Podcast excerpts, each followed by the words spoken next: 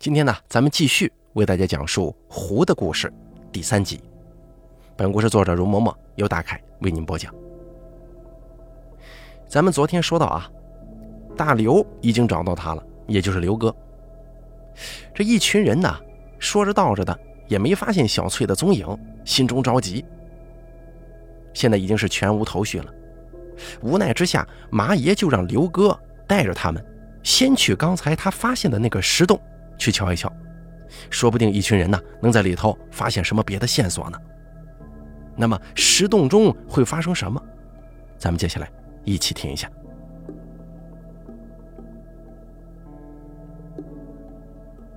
大个羊跟昌先生把刘哥扶了起来，刘哥一瘸一拐的带着众人循着石洞的方向走了过去。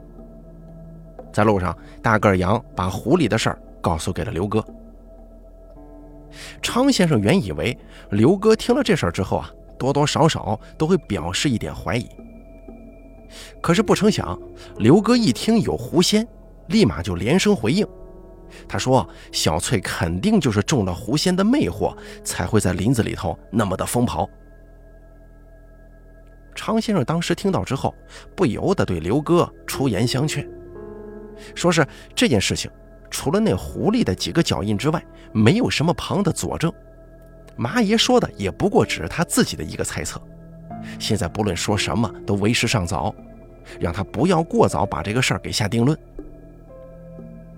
哪知昌先生这边话音刚落，刘哥就冷笑一声，对他说：“哼，如果刚才是你跟在小翠后头，你亲眼看到了小翠的举动，估计你就不会说这些了。”正常人在林子里可不会那么跑吧，也跑不了那么快的，更别说她还是个姑娘家呢。说话间，昌先生他们就在刘哥的指引之下，走到了一处小土丘跟前。麻爷望着这毫不起眼的土丘，转头问刘哥：“你说的那个石头洞，就在上面吗？”刘哥点了点头说：“没错，就在顶上。”我当时跟丢了小翠，就想着找一个高点的地方看看四周的环境，所以看到这个土丘子之后，我也没多想，就直接爬上去了。结果就在上头看到一堆碎石头，还有一个洞口。我钻进去之后才发现，那个洞直通一个小石室，那里头也不大，只有几张破破烂烂的桌椅板凳，再有就是一口木箱子。我身上这两件皮货就是从那口箱子里头翻出来的。昌先生他们听了刘哥之言，全都觉得十分奇怪。不知道为什么，在这种老林子里头还会有人住的地方。就算是巡山守林的，也没人会住在这么偏僻的鬼地方吧？而且，之前马爷又说，刘哥身上的衣服是几十年前的老东西，那岂不是说那石洞跟石室也起码几十年了？难不成这个地方几十年以来？就一直没人来过吗？一群人好不容易让刘哥连拖带拽的拉上了那座小土山的山顶。放眼一看，果然正如刘哥所说，那山顶上有一堆碎石，横七竖八滚了一地，在石头堆里还夹杂着不少烂木头和土块。瞧那模样，这堆石头之前应该是个啥建筑，只是后来时间一长倒塌了。常先生几个人这个时候不禁低声议论起来，都在说，约摸着刘哥发现的那个石室就是这个建筑暂时还没倒塌的部分。只不过在这鸟不拉屎的地方，居然出现了这么一个石头小屋，实在是让人有些觉得蹊跷啊。这个时候，张老头望着这一地的破石头，问马野：“老马。”我可听说，以前关东军在咱们这儿，为了日后打仗，没少建设军用设施，又是挖洞，又是在地底下建秘密基地什么的。咱们眼前这摊东西，不会就是当年鬼子修的暗堡吧？马爷闻言摇了摇头说：“这不可能。当年日本人占了东北，修这些玩意儿，压根儿就不是为了对付咱们的。”他们觉得咱们根本就没有能力再把东北给抢回去。他们弄这些东西啊，都是为了日后对抗苏联人的。但是人家苏联人枪多炮大呀，随便用石头盖个地堡出来，岂不是被人家一炮给轰平了？你们瞧瞧，现在留下来的那些日本人当年修出来的军用建筑，哪个不是用水泥和混凝土浇出来的？哪里会像这样用一堆石头和木头盖个小屋出来呀？说着话，马野指着那一堆石头说：“要是我没猜错的话。”这应该是清朝的时候满人修建的卡伦，也就是咱们汉语所说的哨所。当年清政府为了控制东北的疆土，更为了防御俄国，曾在东北设立了诸多的卡伦，也就是驻军防御的哨站与哨所。然而后来南方闹起了太平天国，为了应付这些越匪长毛。大量在东北驻防的八旗军队被外调，很多卡伦也就渐渐成了空城。等到了民国北洋，清政府彻底倒了台，奉系占了东北之后，这些卡伦更是没有人再记得了。马爷对众人说：“眼前的这个卡伦应该是一座前哨站，规模并不大，也驻守不了几个人，主要的用处是打探军情和传递消息。”这类哨站过去在整个东北有不少的，都是属于不同的卡伦所辖制。时间一久，这类哨站被人遗忘了也很正常。而且这类哨站因为其任务性质的需要，大多建在隐蔽的地方，很多甚至都是半地下的地堡，在外头啊还会备上土，种草种树。如果你不走到近处，有心探查，你根本就发现不了这些哨站的存在。马爷说：“要不是这回这个哨站自己塌掉现了形，估计刘哥方才就算是走在他上头，也不会发现脚底下的异样的。”说到这儿，马爷突然自顾自地笑了。就听他说：“先前我虽然怀疑，但是也不敢把事情给说死了。不过现在看来，我怕是没猜错呀。这个卡伦里之前住的人，应该就是山里的胡子。”大刘找到的皮厂跟貂皮帽子，都是那个胡子的。当年解放东北的时候，国民党的军队虽然兵败如山倒，但还是把大量的军队打散，隐蔽到了东三省广袤的林海雪原之中。这些散兵游勇，很快就同山里原本的土匪勾结到了一起，再加上国民党在军事与金钱上给予土匪的诸多援助。很快，这些土匪山头就变得兵强马壮，不可与往昔同日而语了。但是，随着战争局势的稳定，刚成立不久的新中国政府就将余出来的精力投入到了剿匪上头。这些打家劫舍的土匪又哪里是正规军的对手啊？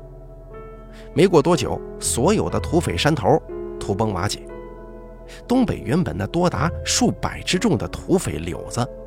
数年之内就被清剿得干干净净了。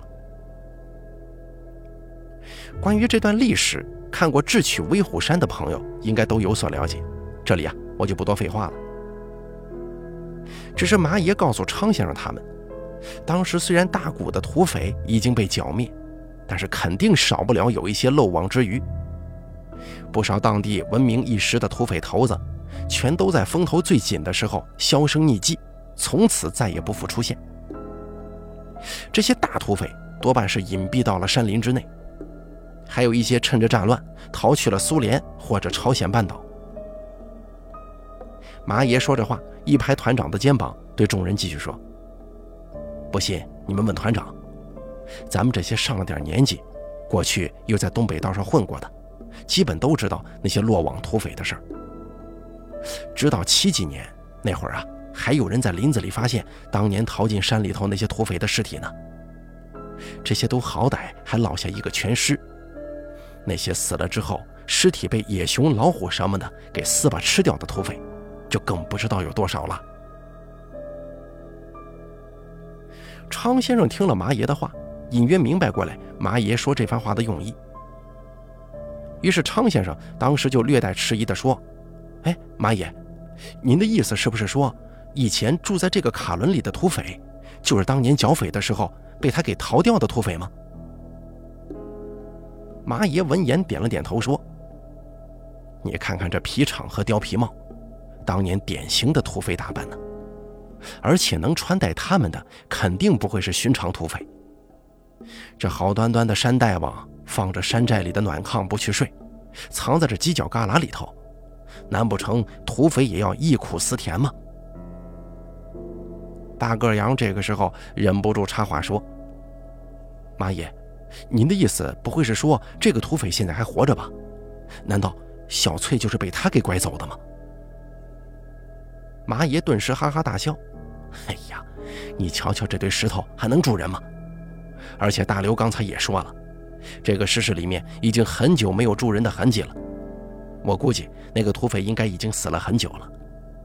就算是他没死，活到现在差不多也该七八十了。”这么大岁数的一个老人，天天住在这种地方，身体能好到哪里去呢？估计走都要走不动了，哪里来的力气去拐小姑娘？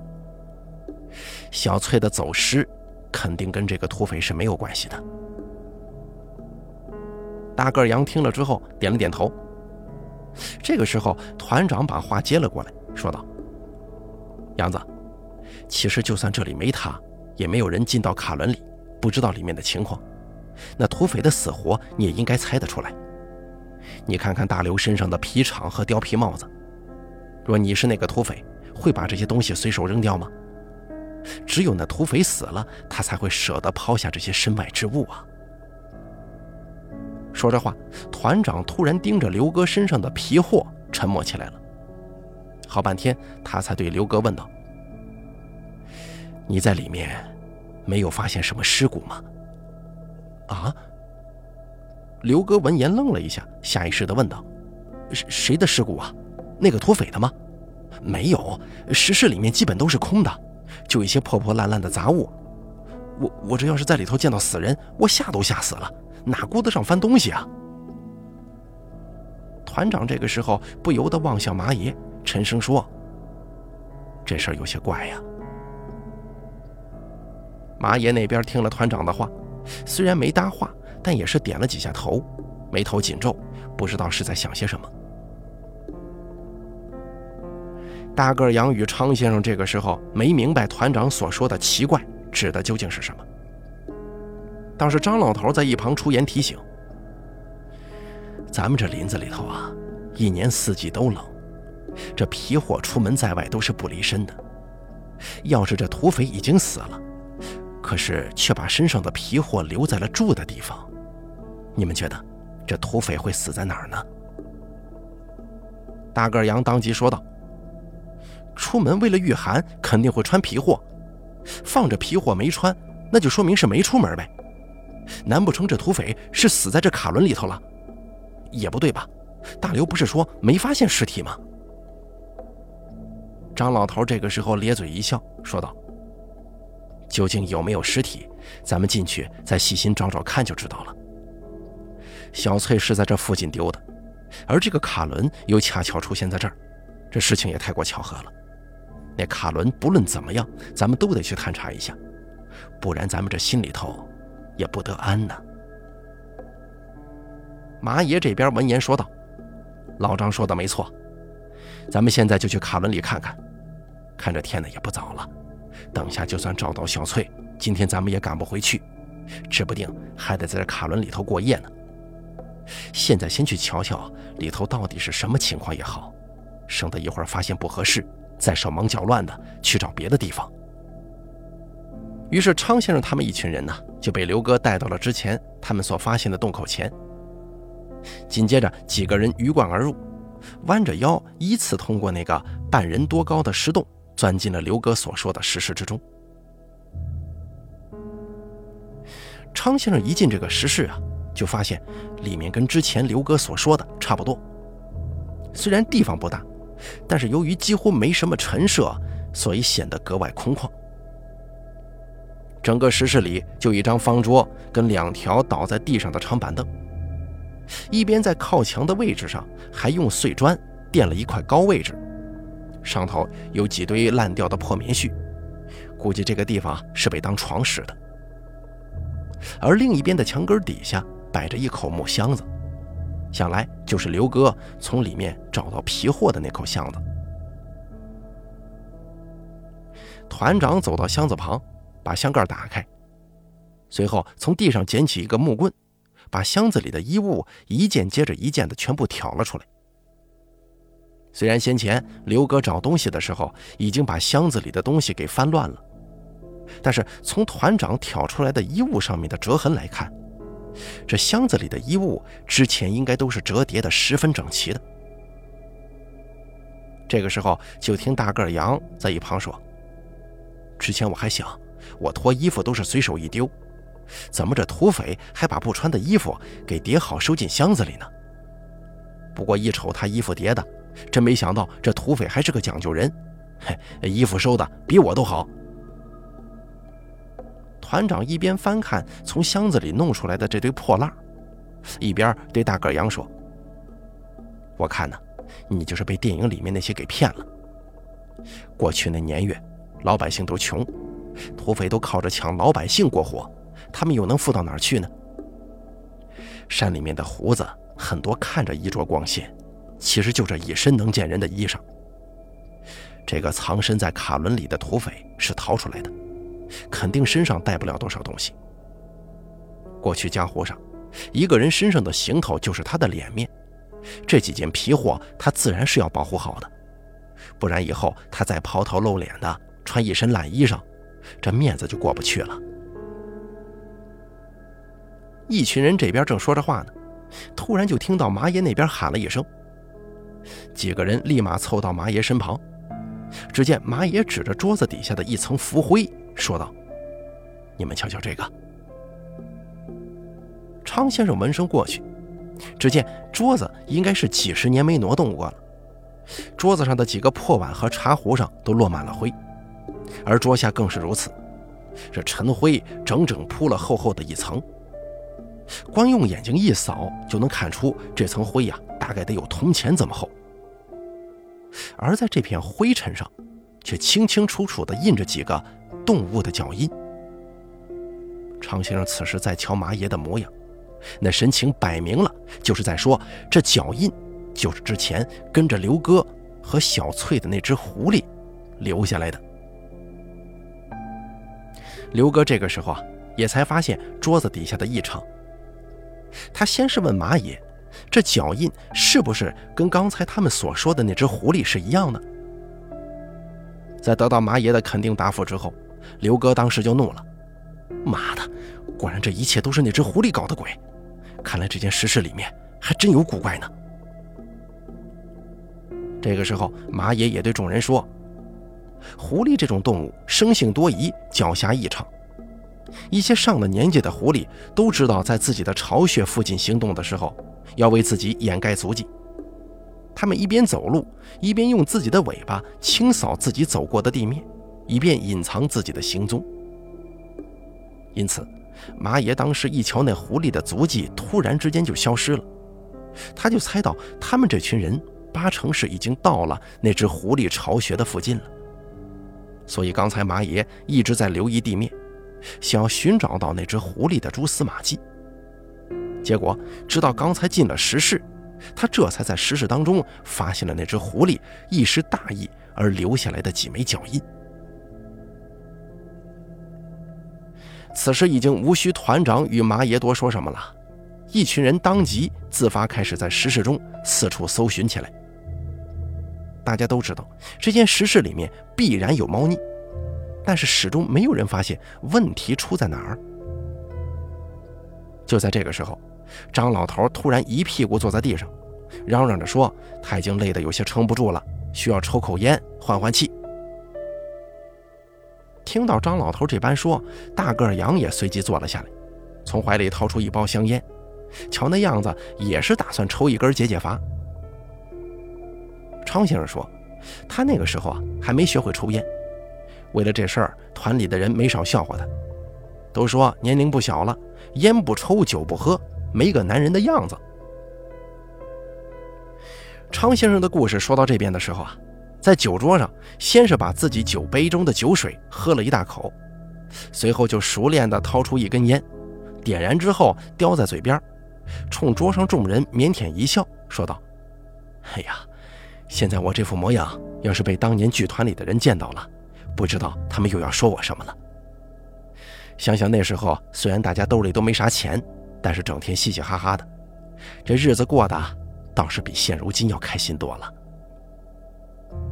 说着话，昌先生望着家里老头子脸上的诧异神色，不由得抱歉说：“哎呀，你们瞧瞧我这唠叨的毛病。”烟一抽就想起过去了，多说了几句，别见怪啊。家里的老头子们赶忙说不碍事儿。那昌先生才望着手中已经燃烧了一半的香烟，悠悠然的又继续讲述起那段陈年旧事来。昌先生说，那个时候打火机并不是每个人都有的，大多数的人用的还都是火柴。大个儿杨跟张老头坐在地上抽烟的时候，两个人翻遍了全身，也没能找到引火的东西。最后还是麻爷掏出了一盒火柴，丢给了大个儿杨。大个儿杨划燃一根火柴之后，先把嘴里的香烟点着，随后就抬手把火柴往张老头那边凑上去。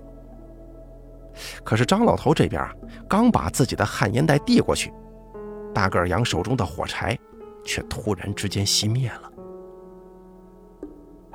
大个杨见状，把手中的火柴往地上一丢，接着又从盒子里掏出来一根火柴，重新划着，递给张老头。结果这一次，张老头还没把烟袋举起来，大个杨手中的火柴又一次灭了。随后，大个羊又接连划了两根火柴，全都是递到半截，这火苗就自己熄灭了。这下子别说大个羊了，就连石室中的其他人也都十分惊诧的朝大个羊望了过去。张老头当时还扯着嗓子冲大个羊取笑：“嘿，大杨啊，你是不是又喝多了？你这是手抖还是诚心不想让我抽烟呢？这洋火就算不是你的，你也别这么浪费嘛。”大个杨这个时候紧皱眉头，环顾了一下石室四周，不对。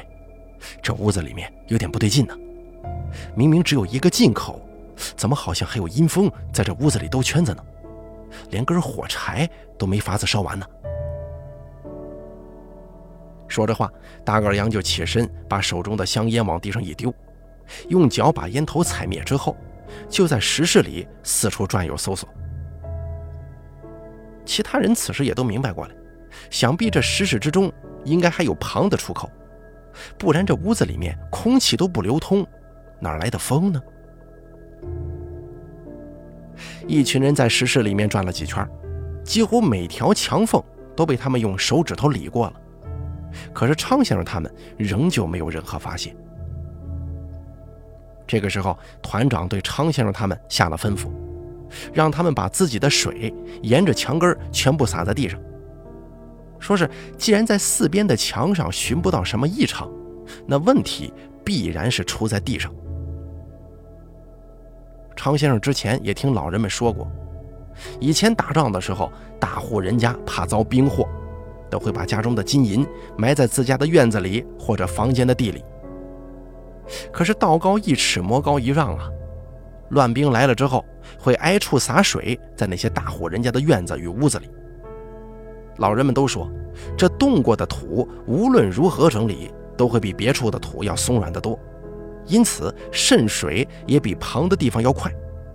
所以，只要细细观察地上渗水的情景，就不难发现这地里的古怪。结果，几大壶水往地上一浇，昌先生他们立马就发现，有一处地面的积水沉降得格外快。这个时候也无需团长跟麻爷吩咐，一群人七手八脚地蹲下身子，先是把地面上的青砖起开，随后就齐力刨起土来。没挖几下，昌先生几个人就挖到了一个十几公分深的大坑。张老头这个时候用刀往下一扎，原本还想再铲点土下来，可是不成想却听到了“咚”的一声异响。众人对视几眼，赶忙又加快手中的速度。很快把土刨尽，几条木板显现出来了。张老头随即抬手在木板上敲了几下，结果又是几声闷响。这下子在场的几个人全都听出来了，这板子下头是空的。等大家合力把那几条木板掀开之后，一个一米见方的深坑赫然出现在众人眼前，而在坑底还有一个洞口，也不知道是通往哪里的。瞧这个洞口的大小，刚好够一个人爬进爬出。常先生见到这个洞口之后，先是一呆，随后就问张老头：“这里怎么会有这样一个洞，还被人给特意藏起来了？”张老头闻言也没回话，自己先是跳进了土坑，爬下身子之后，对那个洞口比量了几下，然后又拿着手电筒往洞里照了一会儿，这才站在土坑里直起身子，对昌先生说：“要是我没看错的话。”这应该是个盗洞吧？昌先生自然明白张老头说的盗洞是个什么东西。早几年的时候啊，国家严打，东北抓到过不少倒卖文物跟盗墓的，也公审枪毙过一些。昌先生当时在新闻跟报纸上也知道盗洞长成什么样，可是像眼前这样藏在屋子里，又被掩在地下的盗洞，还真的是从未见过呢。这个时候，马爷就说：“之前我看这个土丘就觉得有点奇怪，这四周都是树林，平平坦坦的，就这个土丘孤零零的立在这里，也太突兀了。不过现如今一看，倒也算是明白了，这个土丘原来是个老墓啊！卡伦居然见到了这个老墓上头，这事儿也真是巧了。”团长这个时候接话说：“这也不是巧吧？”你看看四周，只有这里地势高一些。你们如果在附近选址建哨所，会选在哪里？肯定也会选在这里的。团长话一说完，又望了马爷一眼，然后说：“老马，你看这个挖盗洞的会是什么人呢？”马爷闻言一笑：“哼，一听你这话，我就知道你心里已经有数了。你又何必再多问我这一句呢？”团长顿时咧嘴笑了笑，又回头看了看张老头。老张，你说呢？张老头当即说：“这地方鸟不拉屎啊，罕有人质，费这么大劲儿藏在卡伦挖盗洞，是为了什么？有清兵的时候，肯定没有盗墓贼敢来挖洞。清兵要是走了，自然也不用费力气猫起来，所以只会是当年驻守在这个地方的清兵监守自盗了。”他们如此掩人耳目也很正常。咱们这东北啊，是满人的龙兴之地，这个坟子指不定就是昔日那位满人的先祖。原本盗墓这事儿，古时候就是一条死罪。只要万一再挖的是八旗里面哪位主子家里的祖坟，那岂不得满门抄斩呢？大个杨这个时候盯着那个盗洞，蹲下身子，伸手往洞里面一探，说道。果然风是从这里吹出来的。不过这个盗洞既然已经被封好了，想必就算墓里面有东西，也被当年的清兵给洗劫干净了。咱们还用得着进去瞧瞧吗？麻爷低头想了一阵，说道：“咱们这次来呀，是找小翠的，并不是来钻盗洞的。但是既然那只狐狸刻意把咱们引到这里来，想必咱们脚下的这个老墓，应该就跟失踪的小翠有关系。”你们别忘了，盗墓的清兵当年走了之后，这里后来还住过一个胡子，他也同样是失踪了，只留下自己那一身衣服。你们不觉得这事儿太巧合了吗？团长这个时候打断了众人的谈话，直接说：“现在还说这些闲话干什么？咱们直接下去看看不就行了？”说完之后，团长身先立足，立即跳进土坑。屁股一撅，就钻进了盗洞之中。大个杨回头问麻爷：“要不要在外头留个人守着呀？”麻爷望着此时已经不见身影的团长，摇了摇头。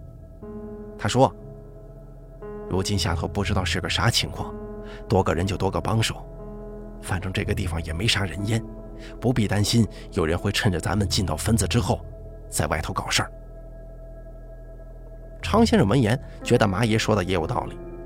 现如今的情景，自然是大家不要再分散落单比较好。真要留下人在外头守着，进墓的人反倒要跟着担心那个人的安危了。于是，一群人也不再多说，当即依次顺着盗洞进到了这座古墓当中。昌先生原本以为这盗洞里面坡度会很大，要借助绳索才能进到古墓里。可没想到，这个盗洞挖得特别精巧，每隔一段距离就有一根原木埋在洞底，以供出入时借力所用。而且这个盗洞整体也并不陡峭，如果不是洞口太矮，只能爬着进出。昌先生都差点以为这是自己老家储藏地瓜、白菜的地窖呢。爬到一半，昌先生就听前面的团长说，让他们后面跟着的人都不要担心。他在前面已经用火柴测试过了，底下的空气没有毒，而且既然洞里面有风，说明墓里肯定也还有别的出入口，空气是流动的，所以他们更无需担心这墓里头呼吸的问题。这个时候，张老头一边爬一边对众人说：“你们可千万别小看这个盗洞啊！早年我混迹江湖的时候，也认识几个专门干盗墓营生的朋友。”他们跟我说过，像这种盗洞，他们是叫盘云梯，是沿着一定的弧度挖进墓室里的，所以盗洞里面不会很陡，徒手就能爬进爬出，也不需要绳子。另外一种从封土堆顶打进墓室的，这种盗洞叫做翻堂子，关内也叫打街顶。盗洞打的是直上直下，有的时候都是垂直的，需要用绳子把人给吊进墓室里面。张老头解释说：“这两种盗洞各有各的好处，前者方便进出，也安全许多；后者就是节省时间。毕竟两点之间直线最短，这个道理以前的人他们自然也懂。但是两者的缺点也很明显：盘云梯锁耗时间太长，容易暴露；而翻堂子太过危险，容易被人当火种啊。”这个火种就是过去盗墓这行当里头的黑话，指的是盗墓贼见财起意，弄死同伙。可是这回昌先生他们所遇见的这个盗洞，那是当年驻守在此处卡伦的清兵挖的，而且这个盗洞打的位置又极为隐蔽，根本就无需担忧会被外人发现。只是此事瞒得过外人，却骗不了哨所内的其他人。想来啊，这个哨所之中的十几个清兵，就算没有全部参与其中，也都是多多少少得了好处的。不然这件事情啊，又怎么会那般轻巧的被接了过去，没有被外界知晓呢？既然这里里外都不愁，挖洞的清兵当然也就不必担心时间上的问题，一切也必然是以稳妥为上，所以他们采用盘云梯的方式来挖盗洞，自然也就容易理解了。只是这些清兵后来应该被调离去了别处，也不知道这个墓里的东西他们都拿走了没有。不过瞧这模样，这些清兵日后似乎也没有人能够重返旧地，说不定都战死在剿灭太平军的战场上了。一群人说话间，沿着盗洞爬到了墓室之中，几个人脚一沾地，就打着手电筒张望起了四周。只见整间墓室也没什么特别之处，所到之处都是青灰色的木砖，没有丝毫传说当中古墓里面的珠光宝气，就连陪葬的物件也没看见几个。这个时候，众人沿着墓道在漆黑的墓室当中四散搜寻起来。麻爷当时还对众人说：“他们身处的这间墓室应该是耳室，用来存放一些不太重要的陪葬品。”就算之前那群盗墓的清兵把这里搜刮的再干净，主墓室里的棺椁他们肯定是带不走的。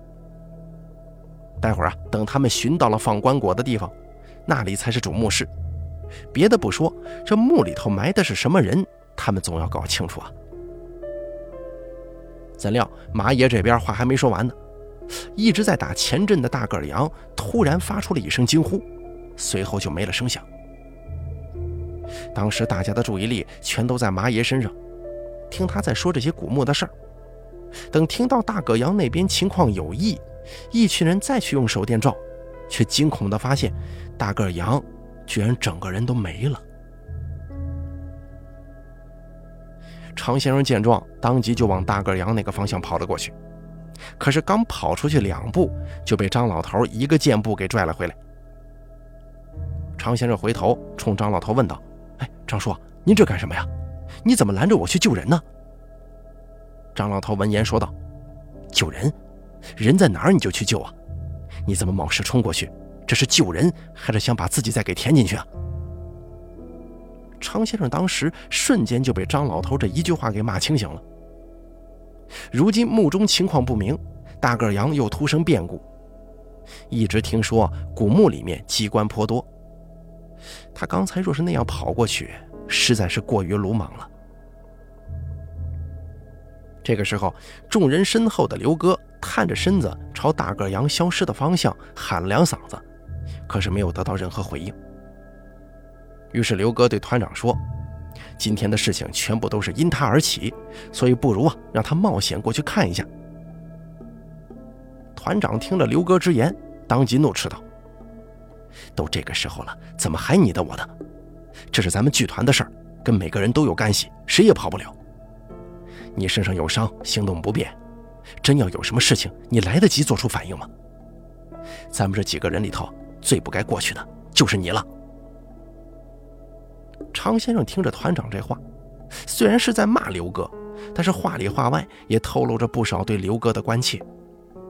想来，虽然刘哥这次悄无声息的撤棚，惹得团长很是恼火，可是团长对他这个徒弟和半个养子，仍旧还是放不下心呢。正在团长跟刘哥这边起了争执的时候，马野却打断了他们两个人的对话：“你们爷俩在这吵吵什么呢？”团长，你跟老张年龄都不小了，大刘又有伤，小常还是个孩子，这活肯定是我来呀。老子年轻的时候也是学过拳脚的，这活你们没人比我更合适了。说着话，团长跟张老头又劝了几句，可是麻爷说的理由，他们却没法子反驳。毕竟思来想去，麻爷的确是此时过去查探情况的最合适人选。麻爷见常先生他们都不再吭声了，心想团长已经算是默许了自己的说法。于是麻爷当即就甩开众人，贴着墓道的墙壁，朝着刚才大个羊的方向，用小碎步一点一点地移了过去。没多一会儿，昌先生就看着马爷走到了刚才大个羊的位置上，刚要出言提醒小心，却看马爷的身影一晃，也消失在了墓道之中。这下子别说是昌先生了，就是团长他们也都觉得头皮一下子炸开了。这古墓里头，难不成真的有什么勾人魂魄的厉鬼吗？怎么好端端的接二连三的人从古墓当中离奇消失呢？张老头这个时候立刻就大叫起来，一个劲儿喊：“老妈，你人呢？你可别吓唬我们呢！”结果张老头话音刚落，从墓道里就飘过来一道声音：“你鬼叫什么呀？老子在下头呢，找到大个羊了，你倒是快来给我帮把手啊！”常先生一听这声音是马爷的，顿时心中松了一口气，赶忙跟团长张老头他们朝着马爷的方向奔了过去。等到常先生他们跑到了地方，这才发现。在墓道的一侧有一条深沟，看这个样子，应该是先前的墓室里的甬道垮塌所形成的。而马爷此时正蹲在沟底，用腿踩着两边的碎砖，正仰着脑袋朝上看呢。